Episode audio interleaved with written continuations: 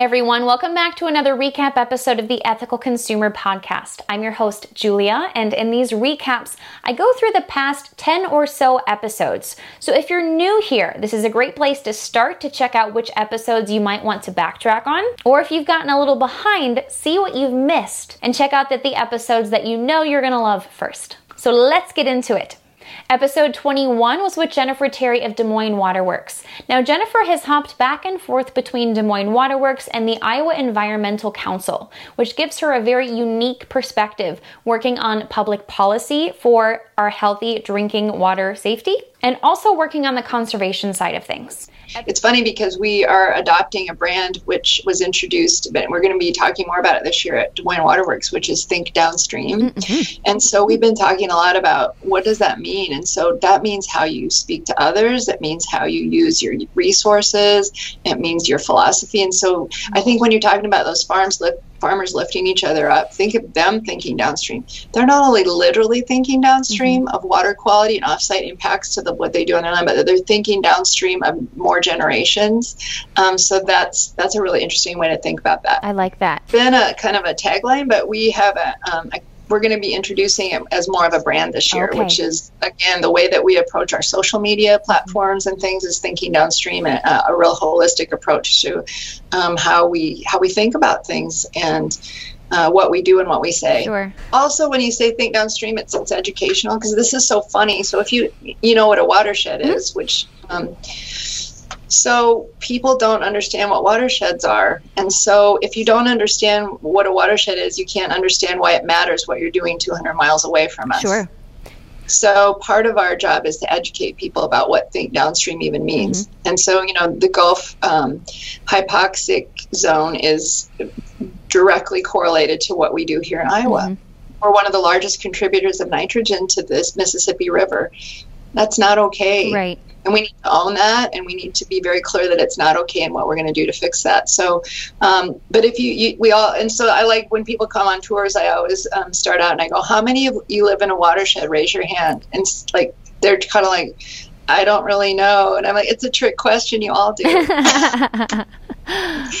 And so once you understand that what you do affects everybody downstream that change that just makes a lot of light bulbs yes definitely Episode 22 is with Shelby Smith of Jim and Eat Crickets. Shelby shared with us the sustainability of cricket farming and also their nutrient density, which is a great replacement if you don't mind eating insects for other types of protein. But yeah, so they're 64% protein, so double the protein of beef. They have more iron than spinach, more calcium than milk. They're a good source of vitamin B12. They have omega 6s and omega 3s, magnesium, prebiotic fiber all sorts of stuff. And then, like I said, they are complete proteins. So they have all nine essential amino acids in a bioavailable form. Um, so they're pretty cool little, pretty cool little bug. Episode 23 was with Jeff Abella of Moka Origins and Moka Farm in Cameroon. Jeff shared his insight on the cacao industry, kind of adjacent to the coffee industry, and what Moka Origins is doing to make sure that their farmers are getting paid a livable wage and also putting money back into the communities where they do farm for education and healthcare.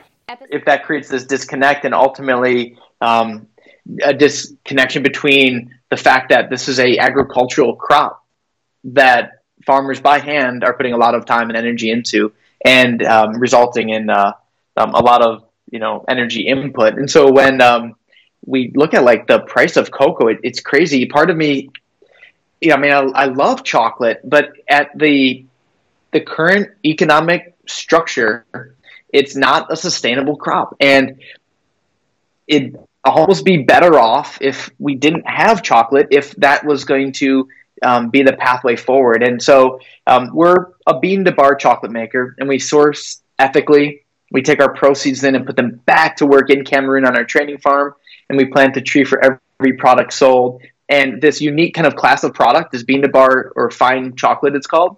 Um, we're about we represent like five percent of the industry, so pretty small.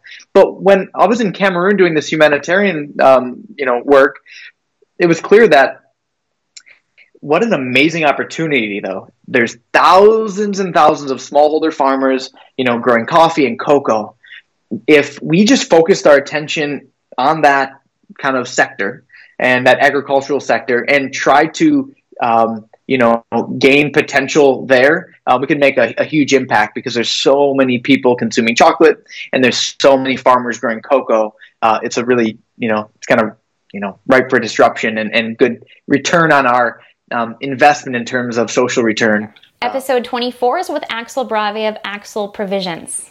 Listen to that episode to hear his passion for food, family, and celebration, and hear about how he got into the food and beverage industry having guests over and entertaining parties. That's that's my background. that's what that's what I'm good at. Um, and I realized the power food had and how it connected people and how it like crossed boundaries.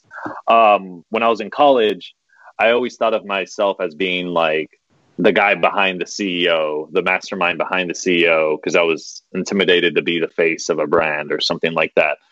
Um, and then another th- aspect was like oh, I want to start a manufacturing company, something that can be uh, a, almost a craft that can be replicated over and over and over again and given to as many people as possible. Um, but then I fell into the restaurant scene because things kind of lined up and this opportunity came, and I wanted to start a business with a friend. And we found this little restaurant space, figured we can afford the lease, realized that we can bring in revenue. And we're making like probably you know anywhere between 10 to 20k a month bringing in uh, people into this small bistro and that's when i was like oh damn i'm confident enough to do this and be the face of this and like the idea of failing and taking risks i understood it was there but it did not hold me back and like is that a bad thing maybe sometimes but i was i was all in and like the fear of failing was something I that did not phase me at all. Episode 25 is with Pallavi Pandey of Detox Plates. Now, they don't just have plates anymore, they also have bowls and trays, beautiful, elegant serving dishes that are made from fallen palm leaves, sustainably harvested. They fall on their own and then are pressed into these beautiful plate settings. You see uh, Bahamas, if you see Jamaican, if you see Puerto Ricans, they all cook in, or Hawaii, they all cook in banana leaf. So the concept of cooking in banana leaf is still there. They still do it because the food, of course, tastes better and it keeps all the juices in. And so that's where the banana leaves come from. But if you have to curate them into these tableware, which are sturdy, talk about the sturdiness or talk about how leak proof they are. How can they, how can they hold hot and cold uh, liquids in them? In that case, the palm leaves are a better option. Why? Because you're not you're not depleting the natural resources. You're just picking up whatever falls. Episode 26 is with Taylor Hurley and Jacqueline Sun, two seniors at University of Michigan. They are the founders of Brasi. Brasi is an oatmeal that includes freeze-dried cauliflower, so it's shelf-stable and you can bake so many different things with it. It doesn't just have to stay. Yeah, we've talked a lot about like how a lot of the food that our friends eat or like people we know eat like the food system's just gone so far from eating like real whole foods and we want to remind people that that's just what like it makes us feel the best like you don't need a specific diet just like eating real whole like unprocessed foods. So i think our brand like that's something that we're really trying to emphasize. But we also agree that like as college students sometimes you just don't have the time. Today i took a bagel and threw some leftover pasta sauce and vegan cheese on it and called that lunch. Um, so it's not always easy but if we can and make it convenient for people to eat veggies, like a nice complex carb and all of that, like we'd love to. 27 is with Ethic founder Austin Sachs. Ethic is an app that you can put in your browser, and this will assist you in making ethical purchases online. Whether you're looking at which college to go to, which airline to use, they're adding new partners every single day. His wish is that eventually you'll be able to book an entirely sustainable family vacation all the way from the airline to the hotels to the restaurants you're eating at. But most of our websites are built specifically, okay, we have a restaurant partner. We're going to build restaurant related websites. So places like Eater, Grubhub, um, The Fork, Postmates, Deliveroo, there's a lot of websites there. But also for colleges, these college boards as well. Um, and, you know, as we hope to launch into other, you know, industries, if we go into hospitality, we're going to add places like Expedia, mm. Kayak, hostel websites, you know, so currently our websites they're all on our website so you can go there and look okay these are the websites i use that work um, but you know we're about 50 currently but our goal by at least april of this year is to have 100 you know we don't have a a goal for the end of the year, but we're saying we want 100 by the end of April. Um, so that's you know, it's it's a big goal, but at the, the same time to double our websites. But I think it's it's again we want to add more places. So no matter where you go on the internet, you can find this information. Um, Episode 28 is with Mission Meats co-founder Peter Awad. You can listen to this episode to hear why having clean food was so important to him and his family. Products get a little scary when you read the ingredients list. Not theirs. You know exactly what's going into it. And part of their proceeds also give back to communities in Minnesota, across the US, and even Haiti. Um, we've used strictly non GMO, 100% grass fed, grass finished beef. Mm-hmm. Um, and we want your the ingredient list to not read like it's the back of a shampoo bottle. Like we want you to know and I'd be able to identify like what it is that's in there, um, and for it to be f- familiar to you. Um, and so that's been one of those things where we want products that we're confident in feeding our family. Right, Nick's got you know three kids as well, um, and so um, that's been kind of like a non-negotiable for us. Um, the majority of our products have no sugar at all, and the ones that do have sugar, it's very, very, very little. Um, and so we've we've stayed away from that as well. Um, and it's it's an interesting thing because when you're in this industry, those types of products are in there for a reason, right? They're in there because they'll extend the shelf life. Mm-hmm. They're in there because they'll um, increase yields, and what that means is that you'll get more product per pound of, of meat you put in there, and that drives the cost down. And so I know why they're in there, and it makes sense, right? It's not like they're totally evil people that are putting the stuff in there. Um, there's a reason for it. Um, we just don't we just don't like those reasons, right? And and so for us, it's like, well, we'd rather have it be a little bit more costly for us and have a little bit less margin mm-hmm. um, and maybe have a shorter shelf life so that you don't have to put the unpronounceables into your body. Episode 29 is with Olivia Angus of Olivia for the Ocean. Now, Olivia not only has this plastic free lifestyle blog, she is also a policy volunteer with Surfrider. We're excited to have her back in the future to hear more about this policy making as far as reducing our reliance on plastic, not only as consumers, but also cities, towns, restaurants. I'm excited to have her back. I I think I kind of started in different rooms and mm-hmm. that's how i started just talking about it. Um, and then like grocery shopping like a lot of our plastic comes from food packaging. So i was like okay i'm going to teach people how to like shop for food without plastic. And then you know then came like the bathroom stuff which was like you know showering and dental care. And it sort of just is very organic like okay what can i talk about next? And like what have i not covered? And what do i think people like don't know about and need a solution for.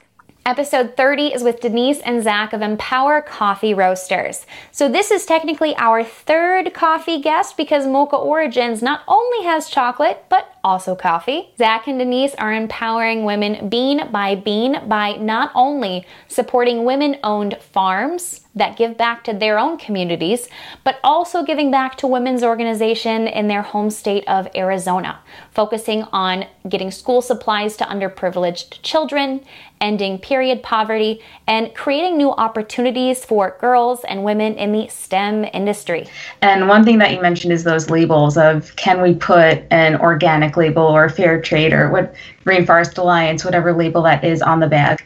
And a lot of times it's not just for us, but even for these farms that just getting that label on a bag is so cost prohibitive. So yeah.